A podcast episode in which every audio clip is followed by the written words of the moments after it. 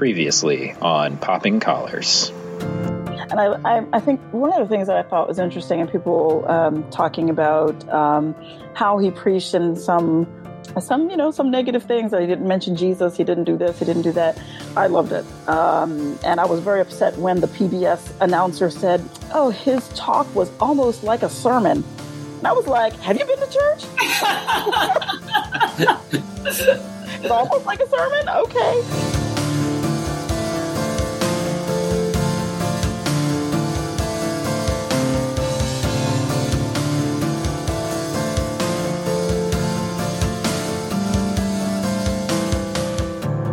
Welcome to Popping Collars, the podcast that lives at the intersection of religion and pop culture. My name is Ricardo Avila. I am the rector at St. Luke's Episcopal Church in Los Gatos, California. With me today is my co host, Greg Knight. Greg, what are you up to these days?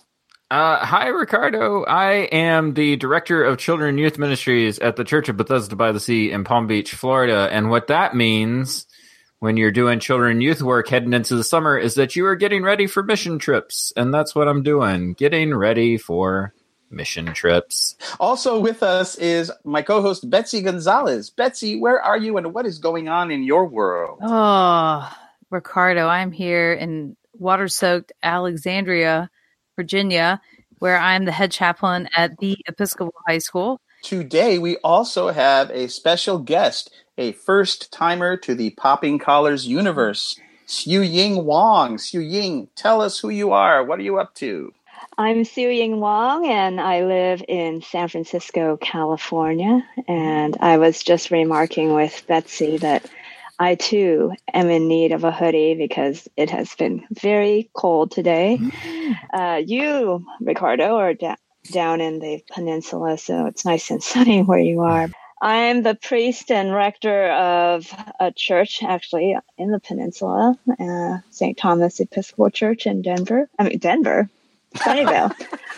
I was thinking about Denver. Sorry. This is episode 84 of Popping Collars, and uh, I believe today's topic can officially be called an annual tradition. It is our summer book club episode. Yay! We've done it two other times. Yay, book club. When you were a kid and summertime hit, the next three months were all about playing outside with your friends, going to the movies, and taking family trips in your wood paneled station wagon. I realize I'm dating myself with that intro. But for some of us, summer also meant parking ourselves on the comfiest chair in our air conditioned neighborhood library and reading the days away. The surroundings may have changed and you're now on a lawn chair at the beach or on a bed with your Kindle, but the magic of summer reading remains. Much like previous summer book club episodes, each of us has three books to recommend. So we will do a round table or round robin discussion with each of us taking a turn and revealing first our bronze medal choices, then our silvers, and then our golds. And so by the end of this episode, you will have a dozen new books to check out on your own.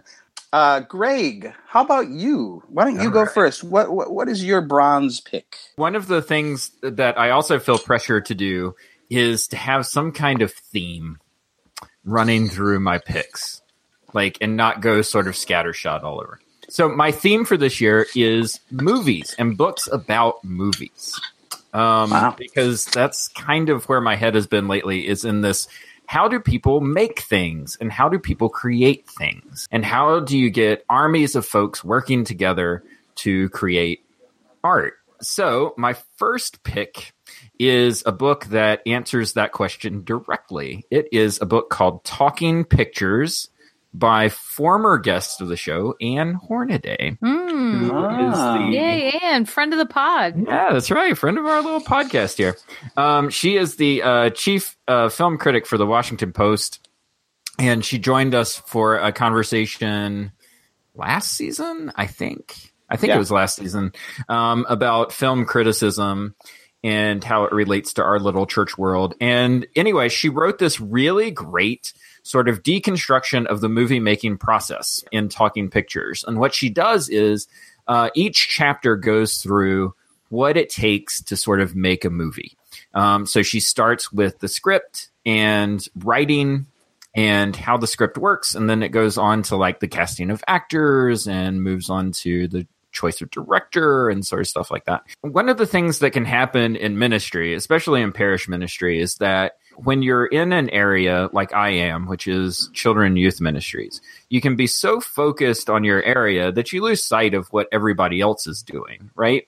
You're part of the whole thing, but you're only just kind of a part of it. Sometimes it's hard to see how it's integrated into the whole because you tend to be siloed into youth rooms and onto Sunday school halls and stuff like that. And so, what I really like about this book is that it takes that sort of broader view um, and how those things come together and make beautiful expressions that we see um, on the screen, and sometimes, you know, beautiful messes that we see on the screen, like the last Avengers movie and stuff.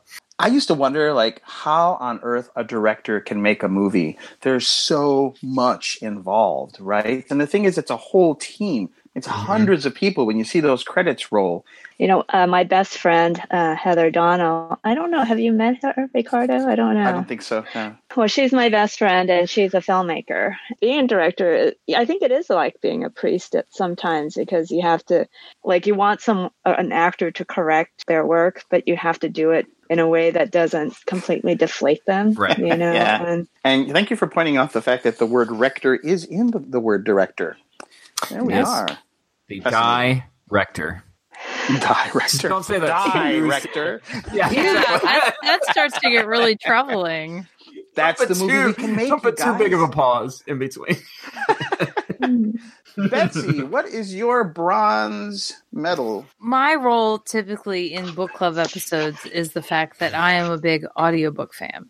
The book that kind of kept popping up and people kept recommending, and I kept kind of choosing other things, was uh, Celeste Ng's book, Little Fires Everywhere. That's one of the best novels of 2017. Celeste grew up in Shaker Heights, which is where this is in Ohio, which is where this book is set, like kind of one of those very planned suburbs.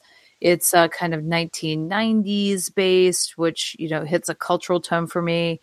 I also enjoy it when books kind of pull on the culture of a time that isn't too far away from where we are sometimes, and then but then also moves through time. So this book moves through time, and it talks about very interesting artist and a single mom moves into this town and starts renting from this family, a family that kind of has a lot of facade going on. So is Um, this like a coming of age story, Betsy? Um, yeah, and so you end up kind of moving through time. So you'll have kind of the coming of age stories of two characters who are now adults in the current time of the book. Oh, okay. Go back to them, and then you come here, and then they now have teenage daughters, and maybe some of it is I also work with teenagers Mhm. in that position, but um, that uh, that kind of mother daughter kind of experience.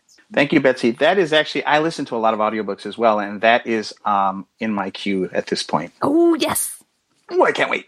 We will, we will turn to our special guest star, Xu Ying. Xu Ying, what is your bronze medal choice for today? Well, you know, speaking of themes, uh, I I do realize that I have a certain theme, the season after Pentecost, maybe. And of course, I mean, this book that I've chosen is called The Kingdom of Ordinary Time. Mm. And wow. it's a book of poetry Mm. by Marie Howe. So, uh, Marie, H O W E, Howe. Have you ever heard of her? Mm. No. No, No. Uh, she is the poet laureate of uh, New York.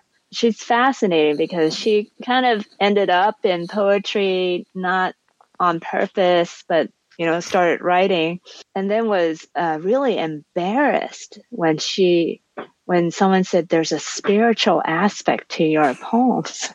and she, you know, saw herself as an elevated atheist, right? Too smart for all that jazz. She became a Roman Catholic, and it's just fascinating to watch her journey. But this book of poetry is called The Kingdom of Ordinary Time. I, I think I'll just read uh, from the book so you can get a sense of what her poetry feels like. Jesus must have been a saint, I said to myself, looking for my lost car in the parking lot later, stumbling among the people who would have been lowered into rooms by ropes, who would have crept out of caves or crawled from the corners of public baths on their hands and knees begging for mercy. If I touch only the hem of his garment, one woman thought, I would be healed. Could I bear the look on his face when he wheels around? Hmm. Wow. The Star Market by Marie Howe. The Kingdom of Ordinary Time. Thank you, Xu Ying. You have just single handedly elevated this podcast. So good.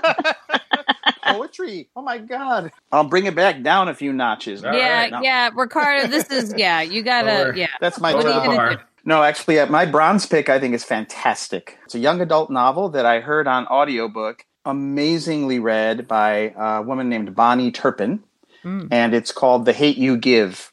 Oh, It's yeah. a young adult novel that came Oh, out last yeah. year by Angie Thomas. Uh, I believe it's her debut novel. It was, well, as the cover of it says, stunning by uh, said John Green, who wrote The Fault in Our Stars. It's so good. It's it's a lot of things all at once, and it does all of them well. So it's about an African American teenage girl named Star Carter.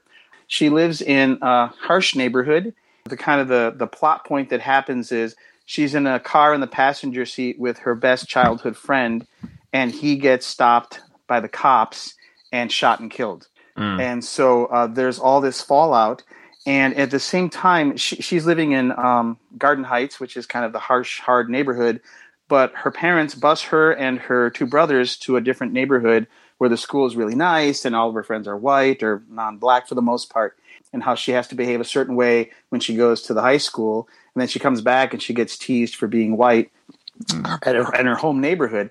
The hate you give is, uh, is is the first part of the phrase that I think that Tupac Shakur, she mentions in in the book, uh, talked about thug life. I guess it was tattooed on his belly. Thug mm-hmm. life stands for is an acronym for the hate you give little infants f's everybody. How you treat these children and how little affection or attention or how you neglect them comes back to haunt the whole society. We continue the synergy though. That is on my Audible wish list.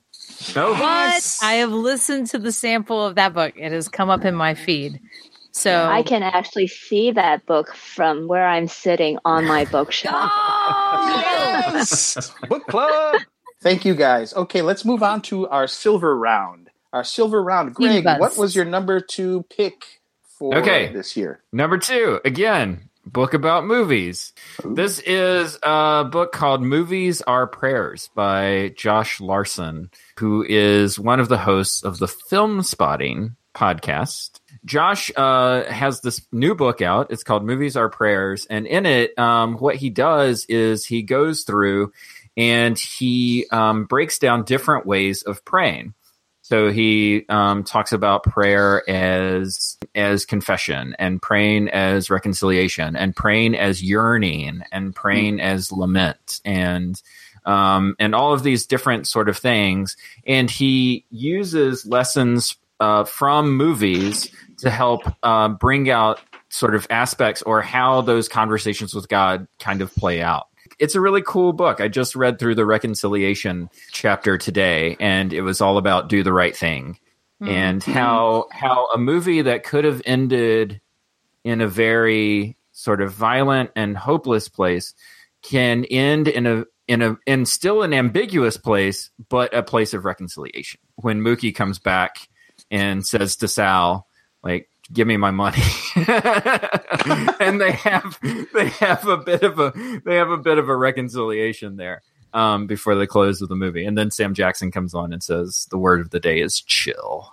What is your Betsy? What is your what is your silver medal choice today? All right. So my silver medal choice comes from my true crime obsession.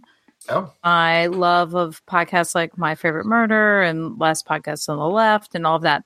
I went kind of back into the vault for a book that a lot of true crime enthusiasts recommend as a book to check out. And so it's The Stranger Beside Me, the shockingly true story of serial killer Ted Bundy.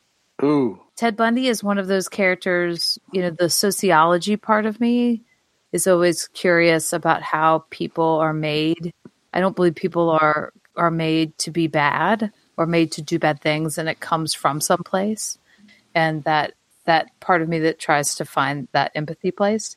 And uh, so this is written by Ann Rule, who is a legendary true crime writer who I believe died maybe three years ago, and she knew Ted Bundy because they lived in uh, in the Seattle area at the same time. They worked at a at a nine one one like hotline, you know, for people who to call who were in trouble, and they would, you know, like a suicide prevention thing. And so he was kind of this young guy in his twenties, and she's this mom of three or four at the time who was on her way to getting divorced and and uh, he was kind of this younger brother. Lorelei King does the narration. It is an 18 hour and 31 minute audiobook.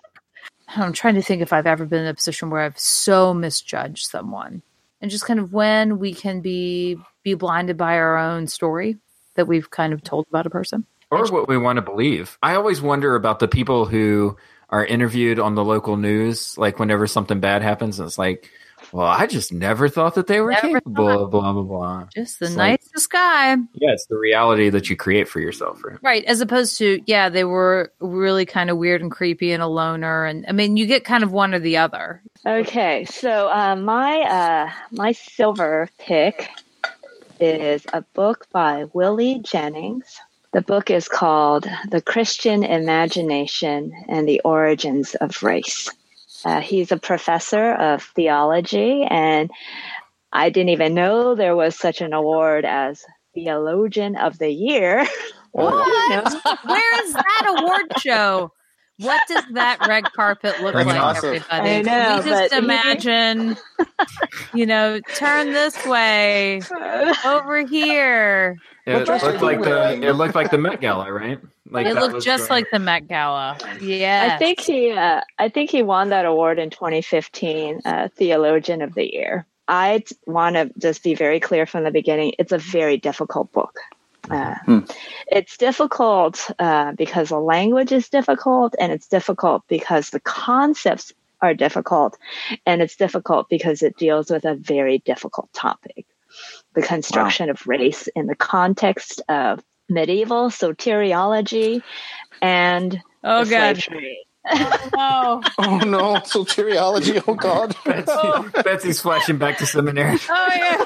Oh, oh right. Oh, Marion Grau, I see you. And I it's not you. just any kind of soteriology; it's medieval soteriology, right? And the oh, slave trade but this book is incredibly relevant. Uh, although you know you have to get through it.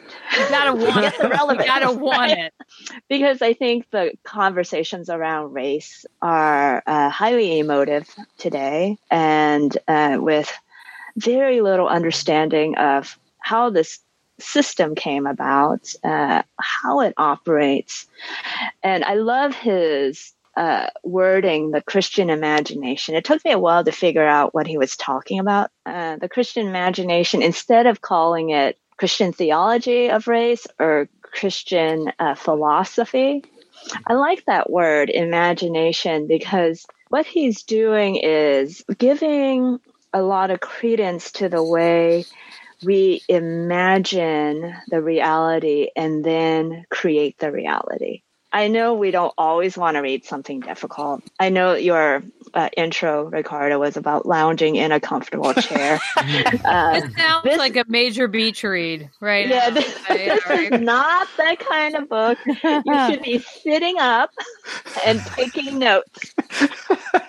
but the gains of reading this book, I think, right. can cause a revolution in yourself. I think, and a revolution in ministry. Thank you, Xu Ying. Oh, man, Xu Ying, I don't think we can have you on the show anymore. yeah, Ricardo, you're you're an idiot. I know. You're, you're out. we, I mean, we new West Coast correspondent on Pop and Collars. There's like another level of podcast that's looking for you, Xu No, seriously though, that's terrific because even though it might not be a summer read, people need to know. You know, it's good that I'd never heard of this book. By the way, I have no theme for my book picks, so oh, my silver pick is vastly different. It's called Life After Life by Kate Atkinson. It's hard to explain. So I love it because the writing is so good and vivid. She's amazing. And again, the audiobook is terrific too. Life After Life is about a woman in England growing up in the 20th century and she dies. It's like Groundhog Day a little bit. So she dies in infancy at the beginning of the book because there's a storm and the midwife doesn't make it. Then the next chapter, it all starts again, and she grows a little a little older as a kid, and then she falls out a window and she dies. And then it keeps going, and you hmm. never learn why this is happening. But it's fascinating because the very beginning of the book start, starts out with her as an adult, and she's at a table with Adolf Hitler, and she pulls a gun and is about to shoot him. So you're like, how does that happen? she gains a sort of intuition in each new iteration of her life from what went before. So she'll avoid that path where the child molester was and mm. um, and and save her neighbor who got killed by the same guy uh, mm. without knowing why, right? And it's it's a, it's it can be a little frustrating because you want answers but the writing is so vivid and the reading of it in the audiobook is so good. It's like true history but like sci-fied up. The novel life after life i think is fantastic. A little frustrating. I think will stay with you. It stayed with me for years after i first heard it. Okay. That has also come up on my audiobook thing. So basically ricardo i think you're a 43 year old woman on or I am, or I'm, or I am a 51 year old gay Latino. 51 year old Hispanic gay man. I think that it's one way or the other. It's with mm-hmm. something maybe in the middle. We'll meet in the middle. You guys, so we are on our final round, our gold medal round. it's gonna be good. Everybody's nervous. Greg, um, number uh, one Greg, uh, something. hold on, uh, it's coming to me. it's about movies. It it is kind of about movies, but I do want to. I have a solid streak going on this show, and I'm going to keep it alive. I, I recommend a graphic novel for my number one nice. every single time, because if I am going to read a book, it should have pictures. my uh my book is called Tale of Sand. It is a script that was written by Jim Henson and Jerry Juhl. Um, between the years of 1967 and 1975, they worked on this draft and it uh, went through three iterations before it hit like a final draft but it was never created um, because by the mid 70s jim henson had gotten into his muppet projects and um, started sesame street and stuff like that this was the only finished script that jim henson ever wrote that was never filmed. It was dusted off uh, from the Henson estate and uh, illustrated by a tremendous graphic artist, uh, Ramon Perez, who, um, I mean, this book is gorgeous to look at, and it's really told through the images because there's there's virtually no dialogue. And wow. if you've ever seen a Henson film, um, so think to yourself like Dark Crystal and Labyrinth and stuff like that. It's really bizarre. Like his his stuff is really sort of surreal and bizarre and absurd. And this may be one of the more surreal things I've ever seen or read. I I can't necessarily even tell you what this book is about. It's not linear and it's complete chaos in some moments, but it is enthralling to look at. And I keep finding myself coming back to it over and over again and trying to find an image that makes sense. I like stories that aren't easy to understand, where someone is trying to communicate feelings and thoughts, but they don't necessarily add up to anything anything that you can make sense of unless you kind of dig through it and parse through it. And Tale of Sand is something that you're going to have to parse through several times in order to find whatever it is that Henson and Juhl are trying to get at. Betsy, what is your gold medal winner this year? Okay, so it's called The Female Persuasion by Meg Wolitzer. Mm. There is some moving around through time for the characters, right? You're dealing with you're dealing with generation gap of of an older person, parental age, and then kind of these young adults, and ha- following this woman, Greer Kadetsky, and who's this starting her freshman year. This is not where she wants to be.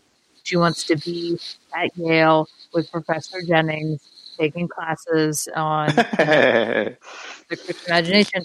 But instead, she's she's at this fictional school that has given her a ton of money because her parents can't get it together and they didn't fill out the financial aid paperwork correctly, right? She's an incredibly brilliant person.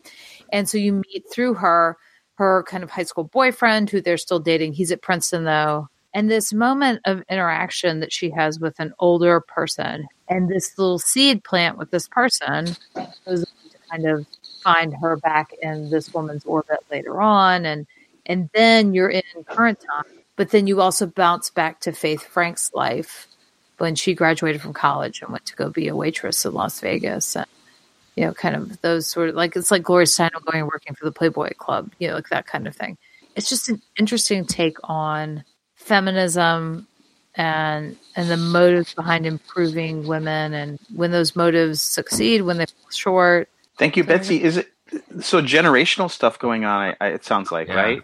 Yeah, I mean, is this what happens when you're a 43 year old woman? I mean, you can tell me, Rebecca. You know, um, Let me tell you, Betsy. let me tell you, I'm really looking for some, you know, generational influences and some cross generational Mhm. stuff. I don't know, maybe. Right. But that comes up in the book, though, right? Isn't it like the the younger and the older feminism? Yeah, yeah, yeah, yeah. Wow. It's it's really interesting. Different waves. yeah. Okay, Xu Ying, All right, class it up once more. Okay. Gold medal.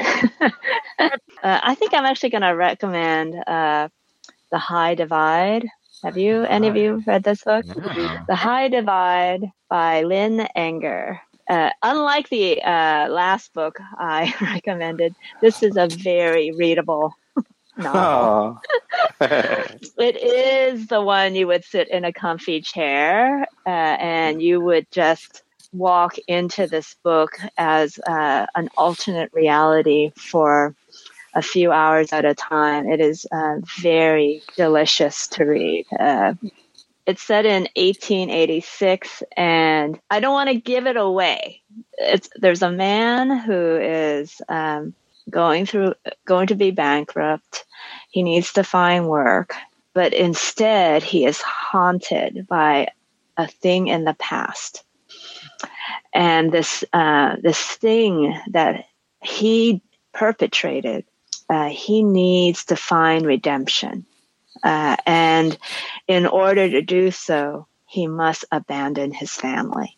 The book is essentially written in two scenes what he's doing and what the family is doing to cope with his absence. Uh, season after Pentecost, I think that's also a time to work on the nitty gritty of forgiveness.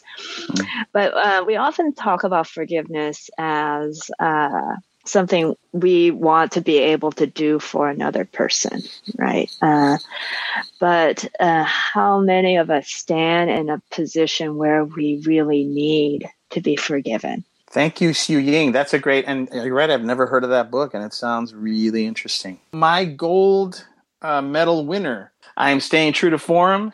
I'm going way back to the 19C, the 19th century. My number one pick is David Copperfield by Charles Dickens.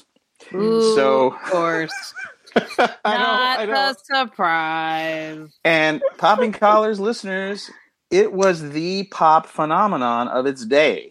Charles Dickens was major. There were people standing around on the streets waiting for the latest edition of his serialized monthly book to come out. And they would snap it up and they'd read it to each other on the streets and they'd hawk it and they'd share it and it sold out. I mean, how much more pop culture can you get? And you may or may not know the story, but it's about basically a little boy who becomes an orphan and how he grows up and all the characters he meets. The, the, the, I think my favorite thing about this novel is the unbelievable richness of characters. And I don't want to say that as a cliched thing. I mean, the way he writes people, my two favorite characters are Rosa Dartle, this woman who's had a, a slash across her face.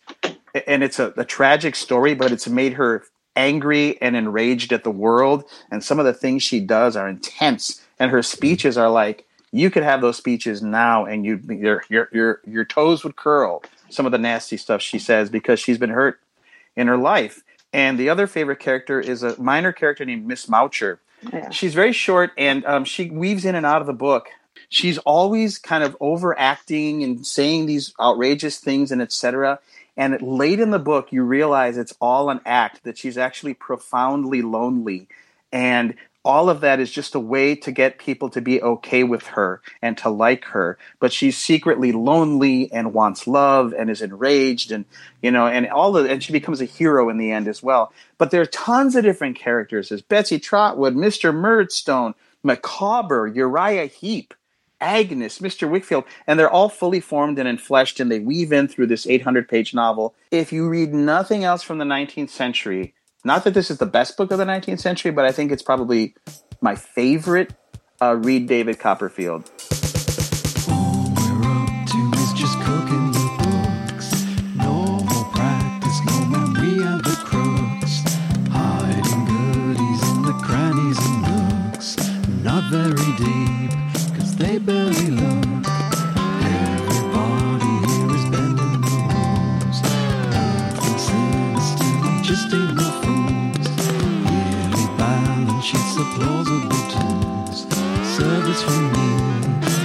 Extras for you. Shuffling the Jews. Easy work, massaging the truth. Life can be sweet. Olive man has got it going. Cayman Islands work a treat. Mossack Fonseca was mostly obscure. Folks, you can find Popping Collars on the web at poppingcollarspodcast.com. You can also find us on all these social media platforms like Facebook, Twitter, and just about anywhere else that is mining your privacy for data these days. just, just type in Popping Collars in the search bar and you're good to go. And they will know you like us. and of course, you can get our podcast at all of the usual podcasting apps like Stitcher, SoundCloud, Apple, Apple Podcasts, etc. Yeah. Remember, you can show your support for our show by purchasing one of our fabulous t shirts in purple, green, blue, gray, white. Fabulous Yeah. t shirts. Be the envy of all your friends. Just go to poppingcollarspodcast.com slash t-shirts. That's poppingcollarspodcast.com slash the letter T hyphen S-H-I-R-T-S. Nice. Quote Greg, Greg Knight. I love it. I love it. I like being I like being very specific, and it's t-shirt season, so you're gonna need a t-shirt. Yeah, we, we gave you guys a break during the winter, but it's it's coming up on summer. Get a t-shirt. It's time for a t-shirt. And you know, you kind of just can go to the Popping Collars site and see the pictures of the t-shirts and click on them. So go. if you forget the whole address, all right? Uh, finally, you can find our show and lots of other wonderful Episcopal podcasts on episcopalcafe.com. We love episcopalcafe.com and we know you will as well. Check them out for all of your Episcopal news, needs, and beyond. And with that super polished and professional outro, this has been Popping Collars. Thank you, Greg. Thank you, Betsy. Thank you, Xu Ying, for coming on the show. We will see you next time. And Keep those collars popped.